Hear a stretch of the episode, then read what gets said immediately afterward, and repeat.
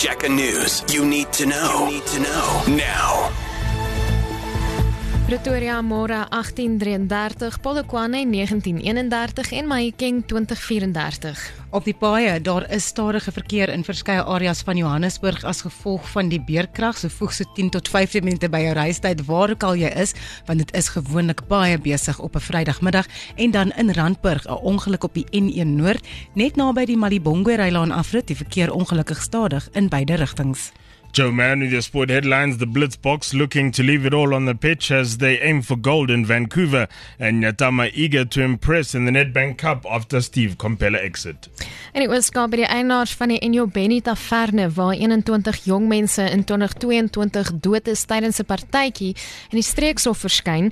Siakangela en Vuyokazi in Devu is skuldig bevind op aanklagte van drankverkoop aan minderjariges. Hulle is vandag gefonnis en het twee keuses om R5000 elk te betaal of om vir 100 dae tronk toe te gaan. Regter Kevin van Brad het uitspraak gelewer. In this light, I believe that the imposition of a fine would be appropriate. When considering the possible suspension of part of it, I would have to say that that would probably be futile. It is difficult to imagine any scenario where the two accused would be issued with another liquor license under present circumstances.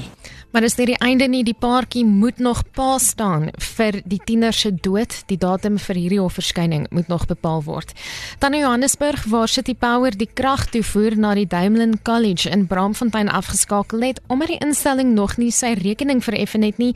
'n Bestuurder by City Power sê hulle hoop om minstens 37 miljoen rand van die en ander skuldenaars in te vorder.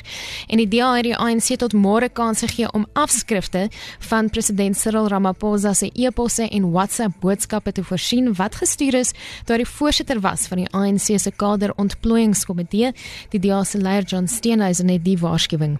If they do not adhere to this demand, we are going to be seeking a contempt of court ruling that includes prison time aimed specifically at the Secretary General Fakile Mbalula who has acted on behalf of the ANC in this matter.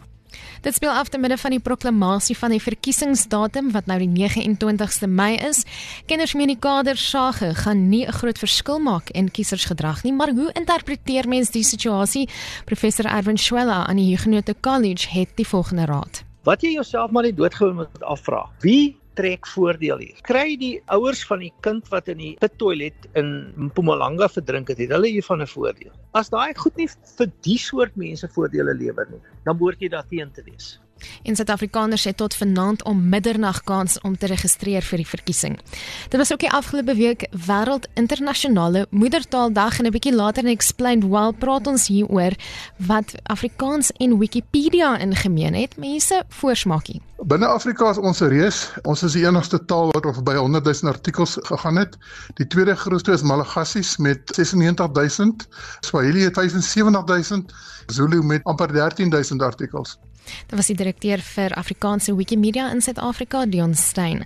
Ek is Marlene Forshare our top story this hour. The East London Regional Court has fined the owners of the Inyobeni Tavern 5000 rand or 100 days in prison for selling alcohol to minors.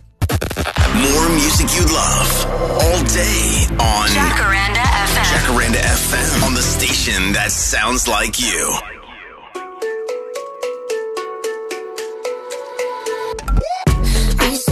too serious. I try but I can't figure out.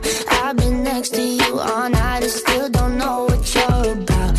You keep talking, talking